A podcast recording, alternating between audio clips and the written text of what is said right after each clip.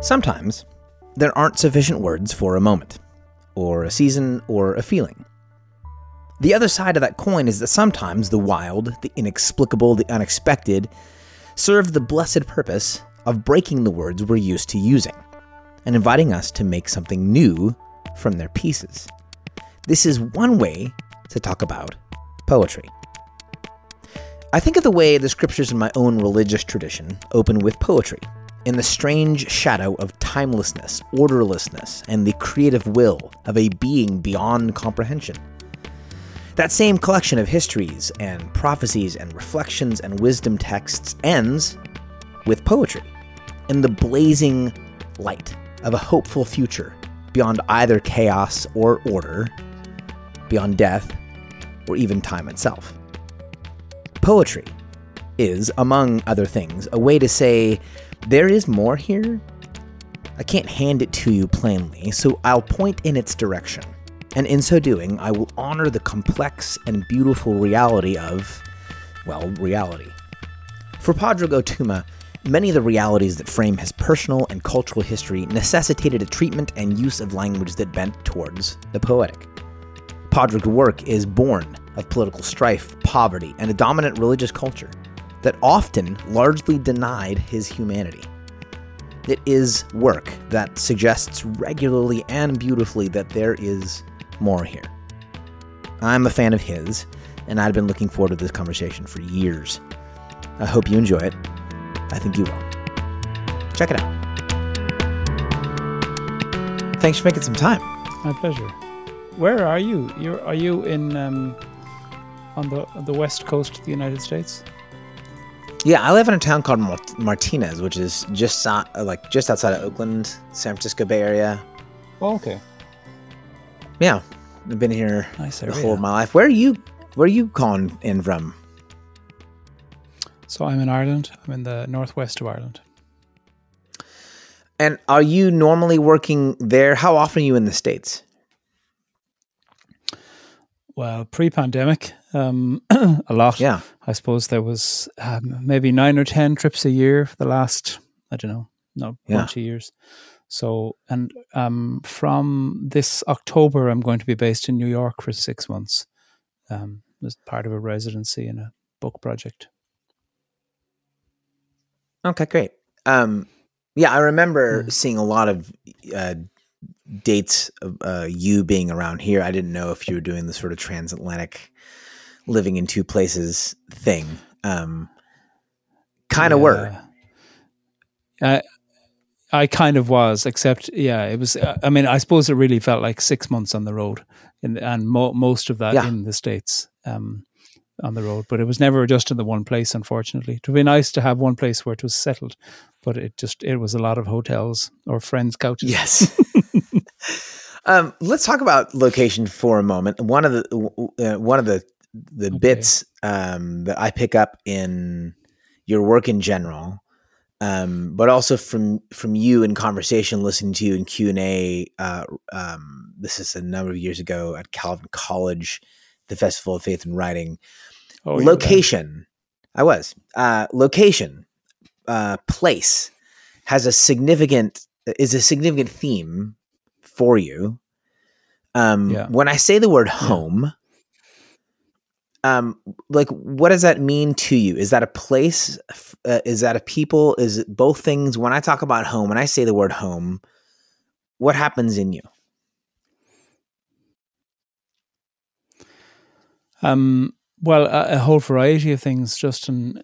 Uh, I suppose I first of all think of both Ireland and Irishness, and not that hmm. those things are static. Um, Irishness can mean many things, um, but I, I, do think of of the Irish language, and I do think of the island of Ireland, and the history and the hmm. culture. I, I mean, I, I don't think in any of my ancestry that there's anybody who's not from Ireland. I mean, um, yeah, like from parents to grandparents and all the way back. Like I, there's no story hmm. of anybody from outside Ireland in our family, and I think that one of the things that that does is it gives you a profound sense of of connection to the land, and one of the other things that that does is it gives you a profound sense of an inheritance of a of a legacy of being colonized and of language being taken and of the the pain hmm. of an unnecessary famine and all of the ways within which the experience of being in a country that has had so much occupation in it for 700 years is alive yes. and well within you. So for me, locatedness is a way of looking at the world. Um, I mean, obviously, there are some people who've had the the means to choose to go elsewhere in the world. In our family, that wasn't the case, and then yes. there are other play people who had that enforced upon them through all kinds of displacement and enslavement um, practices, European displacement uh, practices. Yes, that wasn't done in our family either. So being located in the one place can mean all kinds of things. Sometimes it's an indication of extraordinary privilege. Other times it's an indication that your family didn't have the money to leave. Other times it's an indication of all kinds of other things too. I will say that I'm curious why you what you notice in in location, Justin. I I've had a bunch well, of Americans say to me that they they notice location in how I talk, and I yes. I always think it's it says a lot about the people and the land and the the history that it comes from a lot of Americans. That particular question, and, you know, and I don't I don't know if I'll have uh, the best answer for this. I think about it a lot. I think about location a lot. I mm. think it's potentially true. The more I talk with folks um, for whom location is outside of America, I my mind goes back mm. to uh, a book by a philosopher named Bernard Levy who uh, who followed in, in, the footsteps of Tocqueville through the United States, and he talked about the strange placelessness of American life that he would he would be among people who had a deep sense of American identity, but that but that Americanism or mm. being an American had more to do with the idea of America and the dream of America than mm the place, which, in his estimation, led to this massive gap between a love of the idea. This happens in romance as well.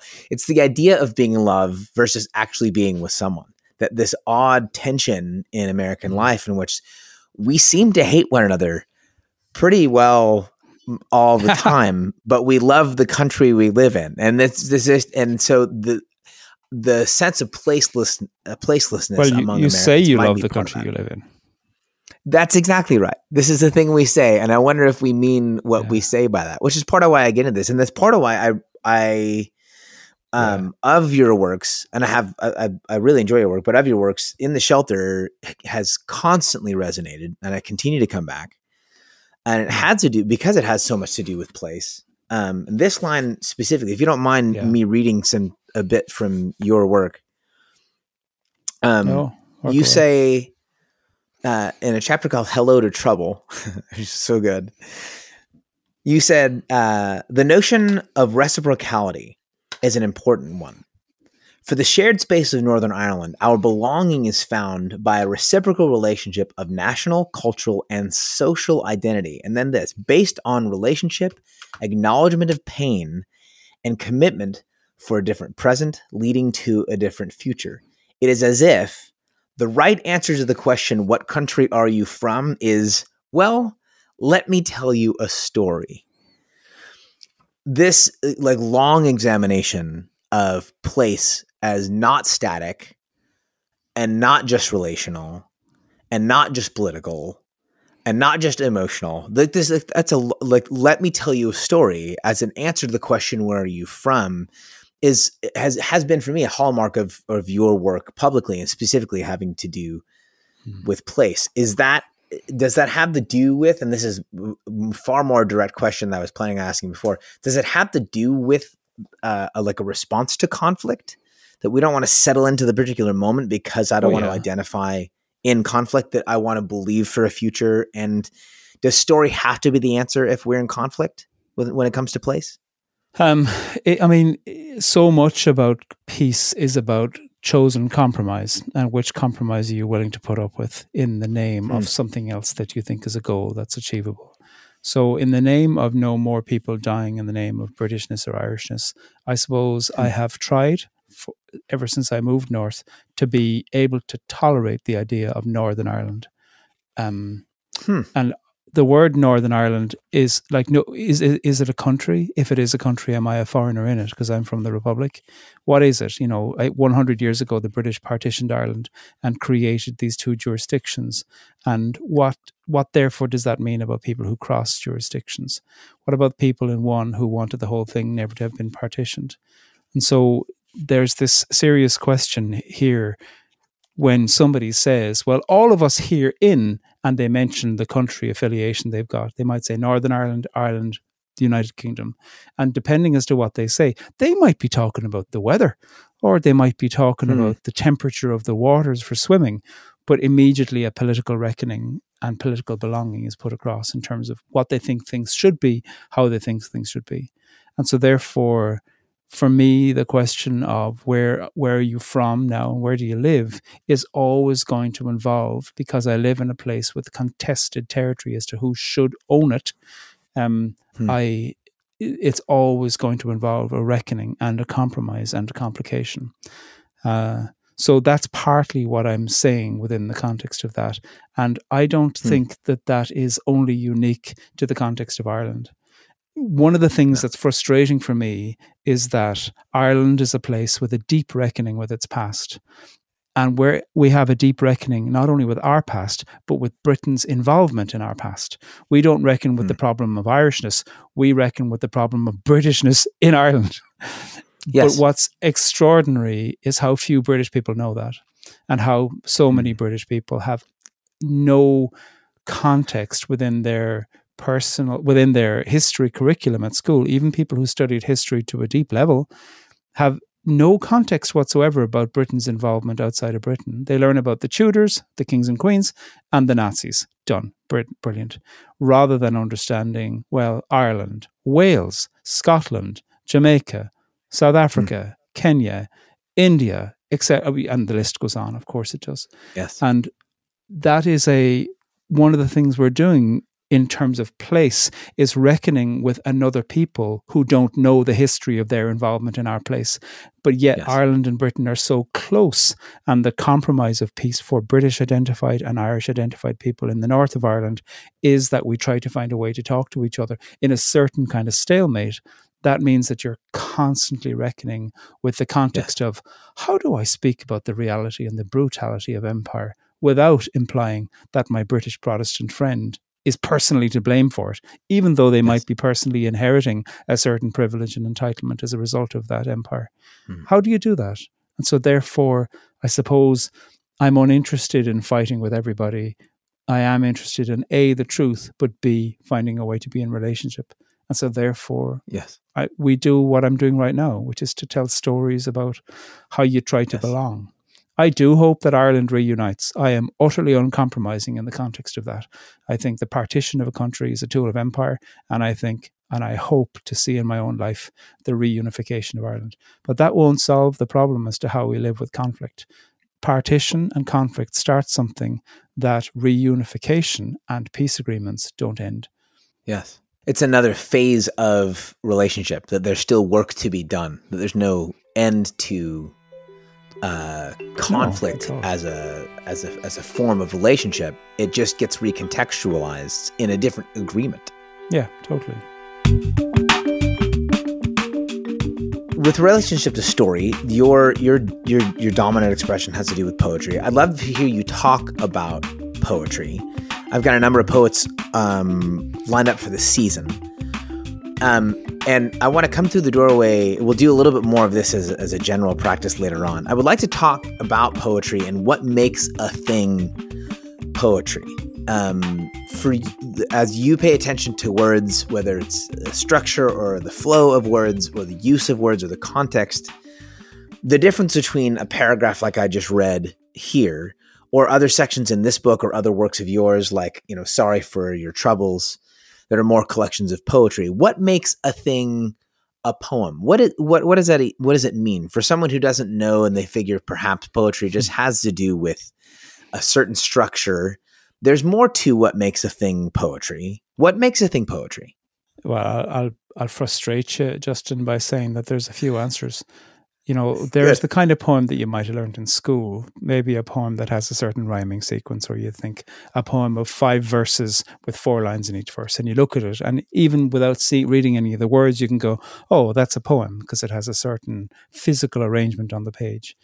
Now, you might read it and think it's a terrible poem or it's a brilliant poem, but you can kind of recognize that it is in one form of a poem. Um, but then you might look at something that and go, well, that just looks like three paragraphs on a page. That's prose. But yet the person is hmm. saying, no, it's a prose poem. um, yes. And so there is this this area in between. And one of the things that's involved in thinking about a poem is that a poem is not trying to tell you everything that happened. A poem hmm. is a certain sparse choice of language and making available a visual um, repository of of language and imagery and hmm. sound mm. and feeling and emotion and, and, shock and confusion in order to create an experience in the person who's reading it. That mightn't tell you everything about a war, but it might tell you a lot about what a person felt during a war. Mm. Or it mightn't tell you everything about a romance, but you might still feel like you're inside it if it's a love poem. Um, and that's one of the things you're trying to do in a poem is to communicate not just data, but it's something deeper than the data, a certain musicality. And that might be in rhyme, or that might be in a few words that all start with the same letter, or it might be in elongated vowel sounds that just make you feel like this poem is trying to sing. Um, hmm. Or it might be in metaphor. It might say, you know, um, like Emily Dickinson says, she dances like a bomb abroad. Extraordinary. What on earth does that mean? You know, she's not saying she dances like a spring tree, or she, you know, she's not saying something easy. She dances like a squirrel with a having found its, you know, its its stash of of nuts from the winter. No, she dances like a bomb. And that is a, an arresting and shocking image that Emily Dickinson uses. Mm. And that too is the quality of poetry. So poetry is many things, but one of the things it's not is just seeking to relate data. It hmm. mm. seeking to be emotion in ink on paper that somehow creates some kind of experience of art, of dynamism, of understanding, or of confusion in the space between the reader and the poem. Because sometimes a poet wants you to feel I don't know what on earth is happening in my life. And rather than tell you that in a poem, they'll put a whole variety of words in a poem that don't make sense, that make you hmm. feel confused, that make you feel lost, maybe even make you feel stupid, maybe even trigger feelings of having been in an educational experience that really failed you and hmm. that's the work of the poem because the person reading it goes, Oh my God, I felt so frustrated reading that. And I felt totally lost. And it reminded me of being in situations where power was interested in shaming me, shaming me rather than supporting me. That's the work of the poem sometimes to go, You've got it. You've understood perfectly what this work is because you felt it. And so poems don't usually come with footnotes. The, there's a certain sense that you're trusting that people who are reading a poem will follow into the poem. There's a Scottish poet, Don Paterson, say, who says that a poem is a little machine for remembering itself, which I think is gorgeous. The idea mm. that a hmm. poem is trying to remember very good. itself. Would you say uh, that poetry is vital? Yes, because poetry occurs in every culture. There is not a culture without poetry. And so, therefore, it seems to have sprung up naturally in so many places, like music, like painting, like the arts, like mm. dance. There are always forms of ways within which a person captures emotion in the art of the body, in the art of words, in the art of all kinds of ways. And so that speaks to us that not that it can be written into a strategic plan. Every country needs to write five poems a year, etc but somehow that it occurs naturally out of sometimes out of necessity, sometimes out of shock, sometimes out of pain, sometimes out of great love, sometimes out of yearning, sometimes out of lament. Um, but it occurs in moments of profound human experience. And that is so worthwhile paying attention to. Um, not everything that's necessary can be measured. And that's one of the things about poetry and all art that they can't be commodified into a an economic system, even though, of course, they have an engagement with an economic system. People purchase mm. books, publishers make money, and I'm glad they do. But that is not the final or the first word when it comes to the necessity of poetry. I pay attention to uh, what you're doing with uh, with the podcast, um, and I have some questions about your experience of life online. It's a thing I ask a lot of my guests.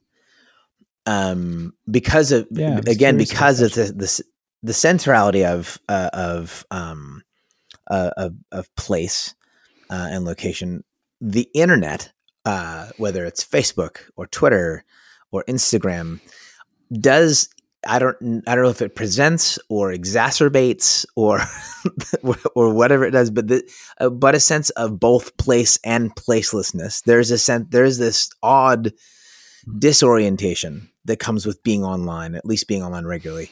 As I talk to you know folks regularly, can you talk about your experience of life online? Is it a place you feel comfortable? Is it a place you try to avoid? Um, like what does life online look like for you in in your work life and in your personal life? I uh, you know you you'd said to me that you might be interested in that so i've been thinking about it. I remember years ago i was part of a group of people who were part of an arts collective. We used to do these kind of um, theological engagements with art in a bar in belfast and somebody was talking about somebody that they knew and who was a friend of theirs. And somebody else said, Are they a friend online or in real life? And the person who was speaking said, Online is real life. Yes. And I thought that was such an interesting um, response because one of the things they were yes. saying is that, you know, in online human communications, people might go, oh, you, you can pretend to be somebody who you're not, or you can modify this or that, or it doesn't involve all aspects of your life. And you, what Shirley MacMillan, who responded to say online Israel life, she's a writer herself, and she was saying, but that's true in all aspects. In friendships, you can hide yes. part of yourself. In marriages, you can you find a way to be a different version of yourself than you might be with your siblings or with your family. Or all parts of our lives are fragmentary experiences of a greater whole, and we are never the full whole of ourselves. Even when you're by yourself, there's a certain performance of who you are by yourself. And so, one of the questions for me when it comes to thinking about the quality and the experience of online life is to just see that as the quality and experience of life. Um, hmm. There is a particularity, of course, and uh, the pandemic has made that um, very real in very particular ways. I've had all kinds of friendships with people who have continued to be very meaningful and important in my life that started off as somebody sending an email or somebody tweeting and somebody connecting in a way where you think, oh, I'm really interested in what they're saying. I'm going to follow along or mm. I'm going to read their book or I'm going to ask them, why did they say that? Um, mm-hmm. There's all kinds of ways within which curiosity can be evoked.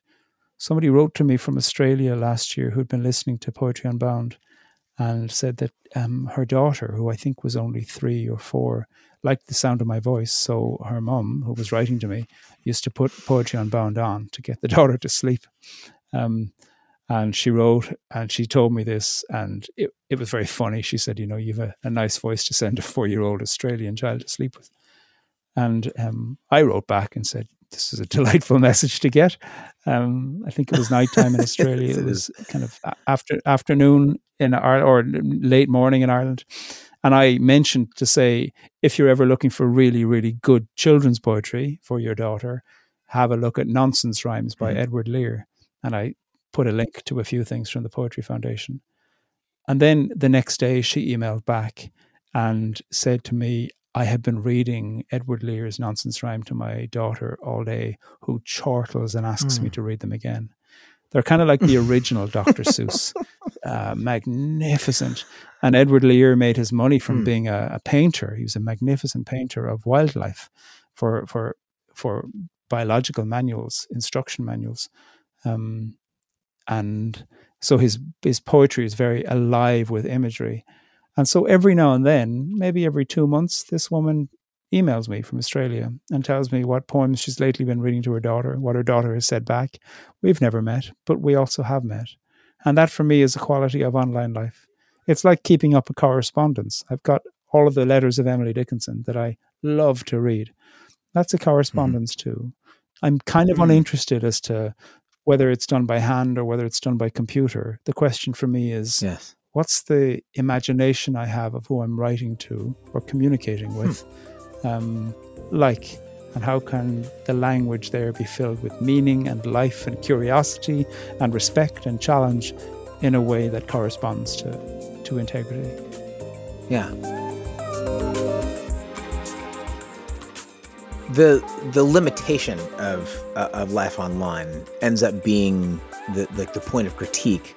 But part of what you actually get into um, again um, in uh, in the shelter, and if you don't mind, I'm going to read another section and have you elaborate a little bit, or not elaborate, mm-hmm. respond. Um, okay. Stories also have limits. It must be said. It is the flaws in the library of lives lived and loved that we most often live by. We hear stories of the past lives, of I'm sorry, we hear stories of past lives and find ourselves marveling at how such fractured lives could have survived. We read things we wrote a year ago and wonder at how things have changed or our own ignorance. This is why I love old texts, especially texts like scripture that have such complicated and shameful language We read of abominations and we read that Jesus said that God hates divorce and we read that the demons were discerned uh, uh, were discerned where today we would diagnose something much less convenient. And we read of easy justifications of war and simple declarations about the end of the world. Um, you end this by saying welcome to the changing story. It is never finished. Can you talk a little bit about your own sense of limitation as someone who puts things inward on page and has a responsibility or some form of responsibility to readers? Like you're you're bringing a limited offering, you're telling stories. The stories have limitation. Can you talk a little bit about your experience of putting these things in the world, the responsibility that you have to to be read and to be taken seriously. What's that like for you to put down your own thing that a year later you will read and think, "Oh, how things have changed." I'm very glad for the question. Um, so, like when you look at the etymology of the word story, hidden in the mm-hmm. etymology mm-hmm. of the word story is the possibility of seeing and wisdom. So, I like to think mm. of story as a possibility of seeing wisely obviously like a story has a certain sequence you know my own story has mm. me in it as a character, but other people too. And it has a location and it has a plot. You know, something's going to happen. If I'm telling a particular story, you're going to wonder, is this going to be funny or sad or will I respect or disrespect you as a result of this? Do you, does Padraig want me to respect him more, but actually I disrespect him more because I don't like his story? All of these things are functioning within the context of story. Who am I using to paint as the villain of my story? I might have a boss who I think was a complete asshole, but I'm telling you mm-hmm. the story and because you've been a boss before, you're going, I've actually got sympathy for that boss. And mm-hmm. I don't think I'd ever want Padraig to work for me. You know, so all of these things are happening within the communication of story. And one of the things that I think is dangerous is that if you have an imagination that your story only has one interpretation point and that I define the hmm. interpretation point. So I'm going to tell you a story and you need to find it funny. Okay. Hmm. That's hmm. automatically going to imply a project of failure. Because if I say that to you at the start, you might have expectation, but you might also be thinking, what if I don't find it funny? Or I don't like being told what to feel. Or I much prefer being able to interpret things the way I interpret them. Just tell me the damn story. Stop, try, stop yes. trying to tell me how to interpret it. Hmm. And I think I see that happening a lot within the context of national and political projects. I will tell you the story of where I'm from, and I'll also insist on, on a singular interpretation of that story. Or hmm. religion, I will tell you the story about the deepest meaning of the universe, the origin of the universe, and you need to interpret it in the way that I do too. And what interests me in story is the possibility of continuing to see wisely, recognizing, oh, I tried that for a while, and then I realized that doesn't work for me, or I have too many questions, or the authorities or the teller of that story is too interested in control to actually tell a good story. Mm-hmm. Or the story is based on phenomenal prejudice or privilege, or it's based on deep, deep um, hatred for a particular group of people, etc. And so I'm interested in looking at the way I tell a story and finding a way to communicate this is how I'm telling this story now. Hmm. And therefore, I think one of the things I'm doing is being hospitable to a future self that might go, yeah, actually, I'm telling that story differently now. Um, and it's it's hospitality to the possibility of change that is of interest to me, rather than thinking story is everything. Like a few years ago, I was in New York City, and I had to buy a um, uh, a strap for my watch. I had a Swatch watch, and I was walking by and I saw a, a Swatch watch store. So I thought, perfect, let me go in and buy a strap. So I bought a strap for the watch, and I was able to continue to wear it rather than carrying it in my pocket. And then the guy in the shop said to me, "Hey, what are you doing on Thursday night?" And I was like, "My God, um, I, I don't know what I'm doing on Thursday night." And he said, "Do you want to come to a Swatch watch party?" And like I knew a few things immediately. One of which was I did not want to go to a Swatch Watch party. but the other of which was I really want to know what happens at such an abominable uh, gathering. Yes. And I said to him, Yeah. I said, What happens at a Swatch Watch party? And this is, I think, to the word what he said. Well, we all get together and we just talk about our Swatch story. And I just thought, my God, what what fresh hell is this? talk about our Swatch story. It's just a damned watch. I could, you know, and I, I am, I am brand loyal. I'm, I'm ridiculously easy to sell to.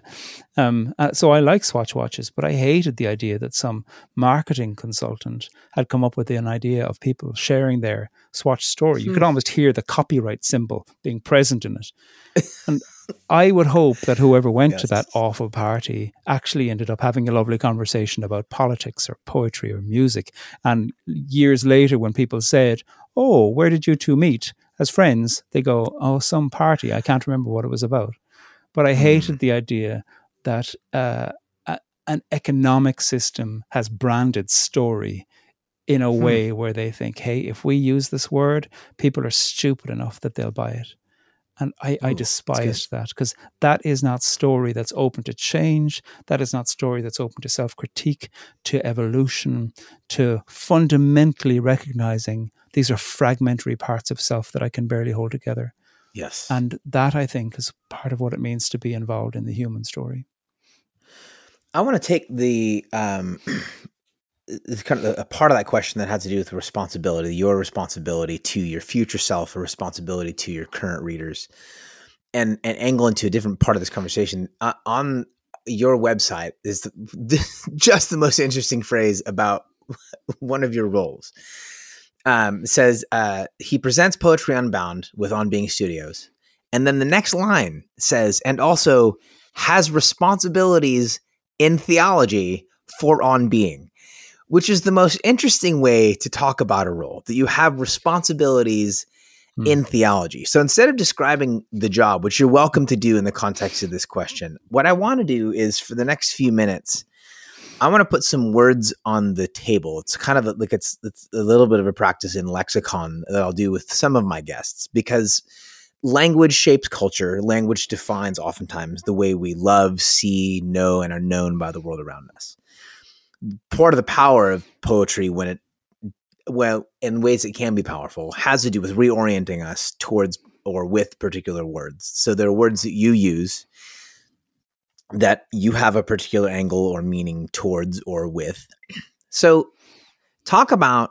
theology for a moment what what is theology and how how is one responsible in theology well, at its most basic, I suppose theology is words about God. And some of those words might be Does God exist? Um, so what? How do you know? What am I supposed to do anyway? What does that mean? Those mm. are words about God, and therefore, those are words about theology. And those are theological words. Hmm. Sacred texts are a collection of texts that are read through the lens of wondering what do they say about God? What what is the theological contribution of these words? I also think that books like um, A Suitable Boy or War and Peace or other books are also posing fundamental questions about the experience of being human, which is held hmm. within the broader context about is there a God? And if there is or if there isn't, what are we supposed to do with each other as we hold these questions? Because we don't know if there's a God, but what we do know is that there is a world where for thousands of years people have asked that question. And therefore, the hmm. question is of fundamental curiosity to me, not because I'm interested in converting anyone to anything. I suppose I'm interested in becoming more distant to formal religion and closer to the questions about religion.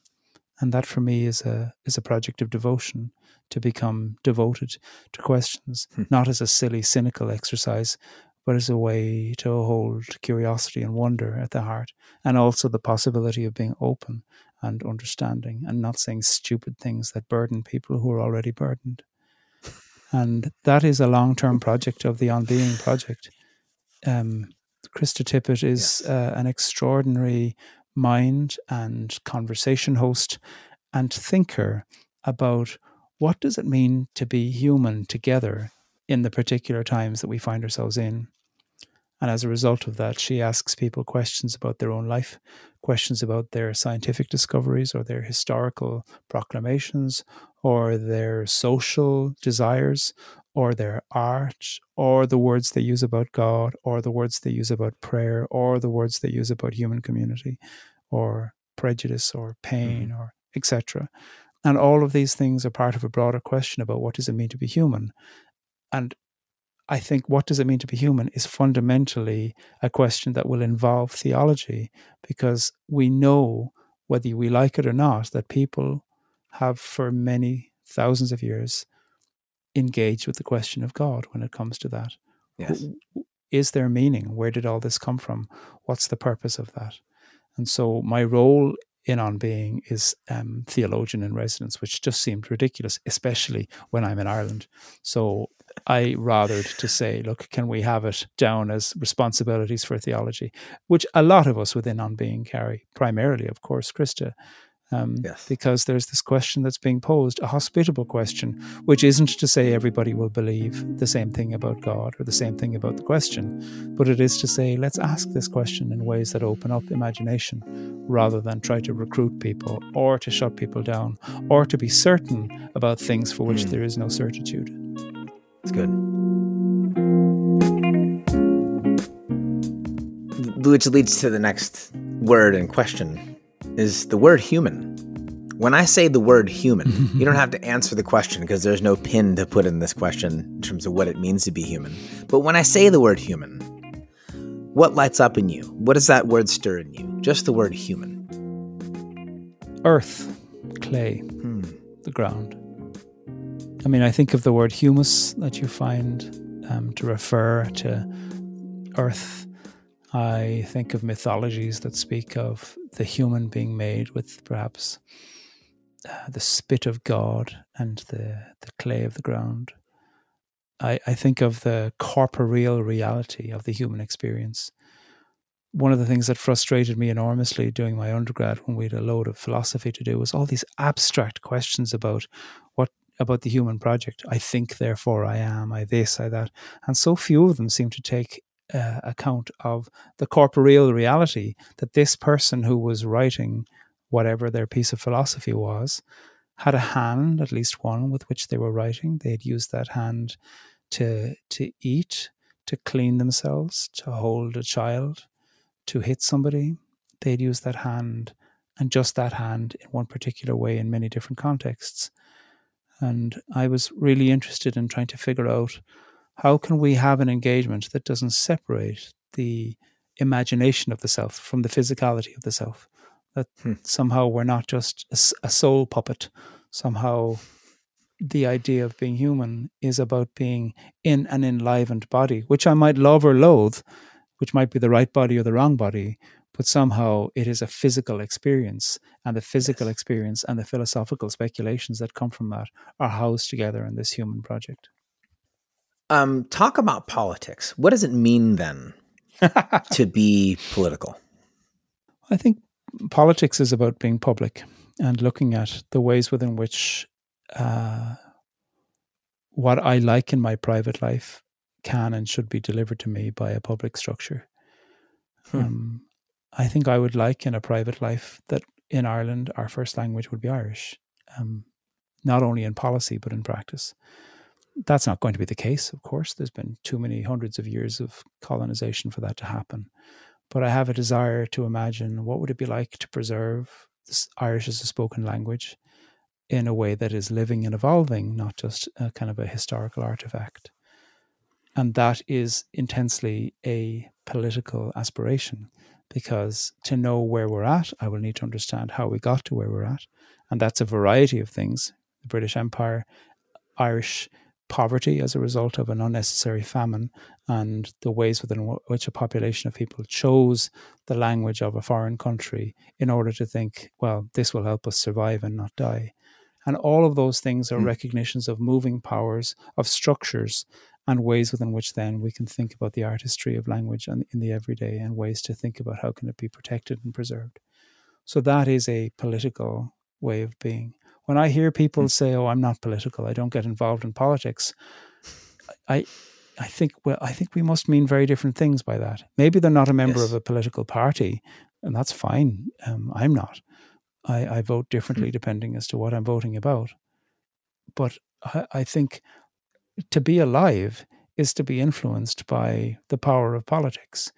Hmm. And especially, I think, I am interested in the ways in which those people who have been systematically oppressed for centuries are are going to speak about politics, what hope might look like, what a realistic hope might look like, um, hmm. what tolerable change would be possible, what would be ideal. Who who do you think you would never vote for? What would it mean to change your vote, etc. All these things are are of yes. interest to me because they're about the quality of life. You know, it's not just about do you pay a certain amount of tax.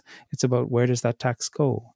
It's about in the United States. You know, I think about healthcare and schooling and guns, and I find that bewildering. And I find those things to be intensely political. The question as to is somebody going to be able to stay alive as a result of going about mm-hmm. their daily business? And so politics for me is the ways in which we, we use our language to shape something about the way we wish a society could be, or maybe even diagnosing something we think is wrong with a society. All of those are hmm. political statements. That doesn't mean that everybody who is political has to get into seeking to be in an elected office.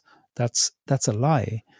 I am interested in being political through the lens of poetry because I know that that's what I can offer. I would be a terrible politician. I hope to be uh, a moderately tolerable poet.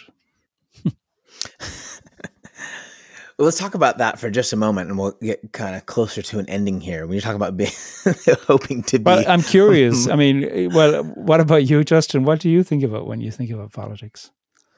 Uh, I think about the um, the responsibility and um, weight of relationship with other human lives. It's the the terrible and inescapable privilege of living life with other people.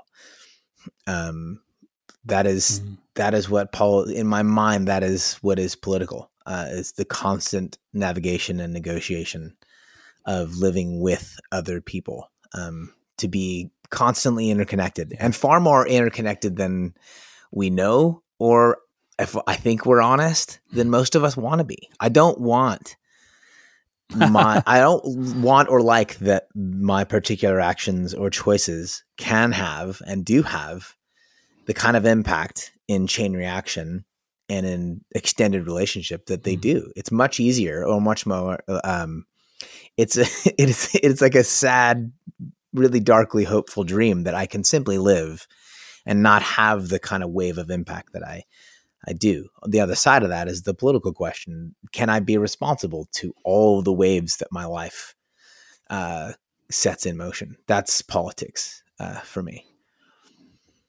Yeah. Um. Mm, how interesting. In the long run, um, what will it have meant? You talk about being moderately tolerable. Um, what will have meant for you uh, to have uh, been successful as a poet. Um, not in not success in in, this, in a particular way or not, and do you measure up to some external standard? But for you, for you to have been happy with your work as a poet, what will that look like? You know, I have a very definite answer to this, Justin, and it's linked oh, to wow. a certain crisis in my 40s. I, um, for, in my mid 20s, I started to train in conflict resolution. And then I suppose up until my mid 40s, I was working in conflict resolution in one form or another, particularly in Belfast. I'd say half of that work was around the political aspect of Northern Ireland, the partition of Ireland, British presence in Ireland, etc., and the sectarianism and the violence of the violences of the last few centuries, and then especially the violence of the 30 years from 68 to 98. I'd say half mm-hmm. the half the mediation work, conflict mediation, was that. The other half was conflict mediation work about lesbian, gay, bisexual, and trans lives. Um, I'm a gay man myself, and trained in theology and in conflict, and have been subject to terrible terrors of in my own life, and those things were ongoing. And so I was interested in how theological disputes could be looked at and mediated through the lens of conflict resolution, and how people involved in religion could perhaps amplify and increase their awareness of um, hmm. the the impact that violence imagination about a population of people would have in on the bodies of those people. Um, and so those were the two areas that I've been focusing on for years, really, uh, as a mediator, as a leader within an organization, as a consultant, all kinds of ways. And I hit forty, and um, something changed in me and I couldn't I hmm. couldn't put it down as to what that change was. And a symptom of that change, which I knew was there, but I couldn't speak about it. Not because I was shamed, but I didn't have the words. I couldn't describe. I suppose I became aware that I was bored of conflict. Hmm. Uh, and, and boredom became a very important signpost for me. And as the few years after that continued, and I was leading a big organization, um, a legacy organization, I became aware that I was much more interested in creating than resolving conflict. I was interested in the creative project. I was hmm. interested in people who were in conflict thinking, what are we going to do the day after our conflict's resolved? Yes. And what are some tools for survival that speak to human dignity and human potentiality? And I realized more and more that I needed to write poetry. I'd always known this. I'd always needed to write and read poetry and have been doing so since I was a child. That had never hmm. stopped. But I realized that strangely, this hunger that I would have always said was powerful in me was now even more powerful than in me. And that hmm. wasn't a hunger for publication or a hunger for accolade, even though, of course, I'm involved in those things and seeking those things and trying to amplify and accolade poets who I admire mm-hmm. greatly. Mm-hmm. But deeper than that, there was a fundamental recognition that for me, poetry was a creative act, and that somehow hmm. being involved in a creative, loving act brought me deep to a sense of what was necessary now that I'd entered, I suppose, a period called midlife. And that was a really fundamental change because it became clear to me that I would die. I don't wish to die young, but it became clear to me that I will die and I'll probably not have a choice about when that's going to happen. Mm-hmm. And I thought, what do I want to do? I, I had spent so much time mediating conflicts between people where it became perfectly clear to me that actually the biggest crisis in their life would be the possibility of that conflict being mediated. Because they then have to face up to, my God, why have I created hmm. fights all along? Why have I continued to make life rough for LGBT people? Why have I continued to stoke the fire of a sectarian conflict? It's because actually, strangely, there's a there's a deep intimacy to being involved yes. in the conflict there's a deep and predatory and pathological practice of identity that can happen within the context of conflict. And I became convinced that for me, the work was to to recognize that even conflict is leading you to poetry or any form of creative act. Hmm. I mean, I think parenting is a creative act.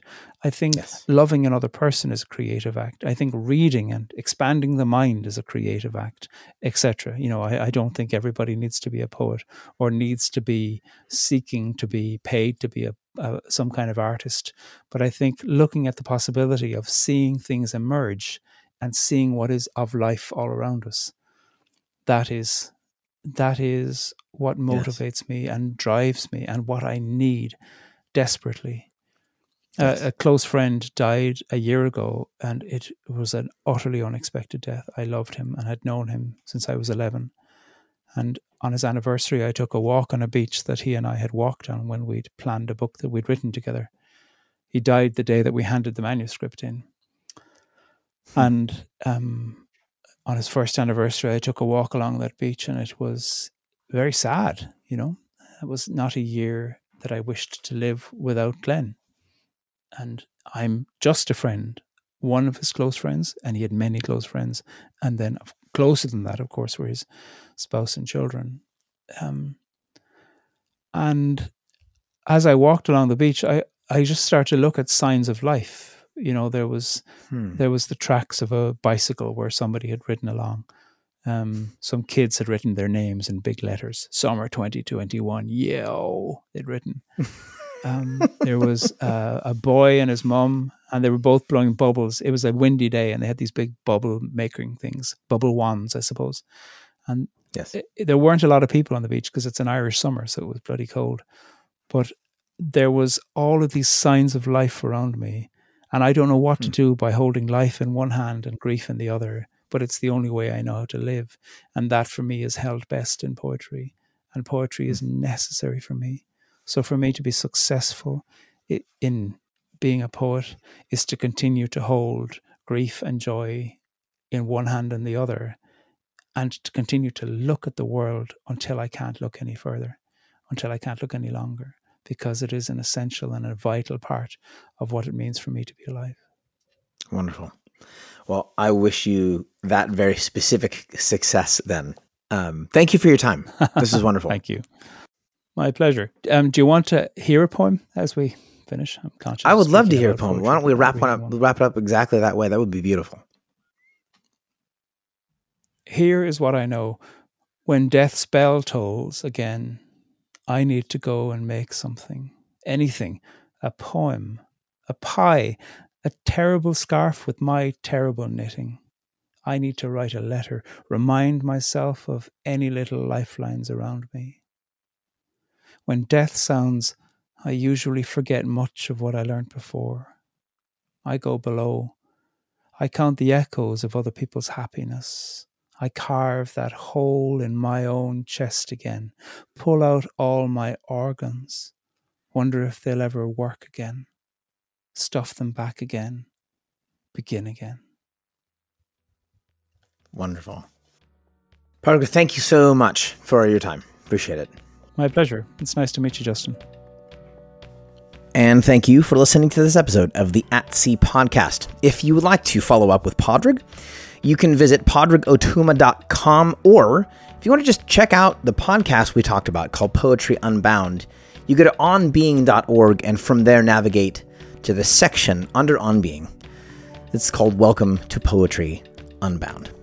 If you would also like to be part of the team of people who make this podcast happen, navigate your way to patreon.com backslash Justin McRoberts and join us. We would love to have you on the team. Until next time.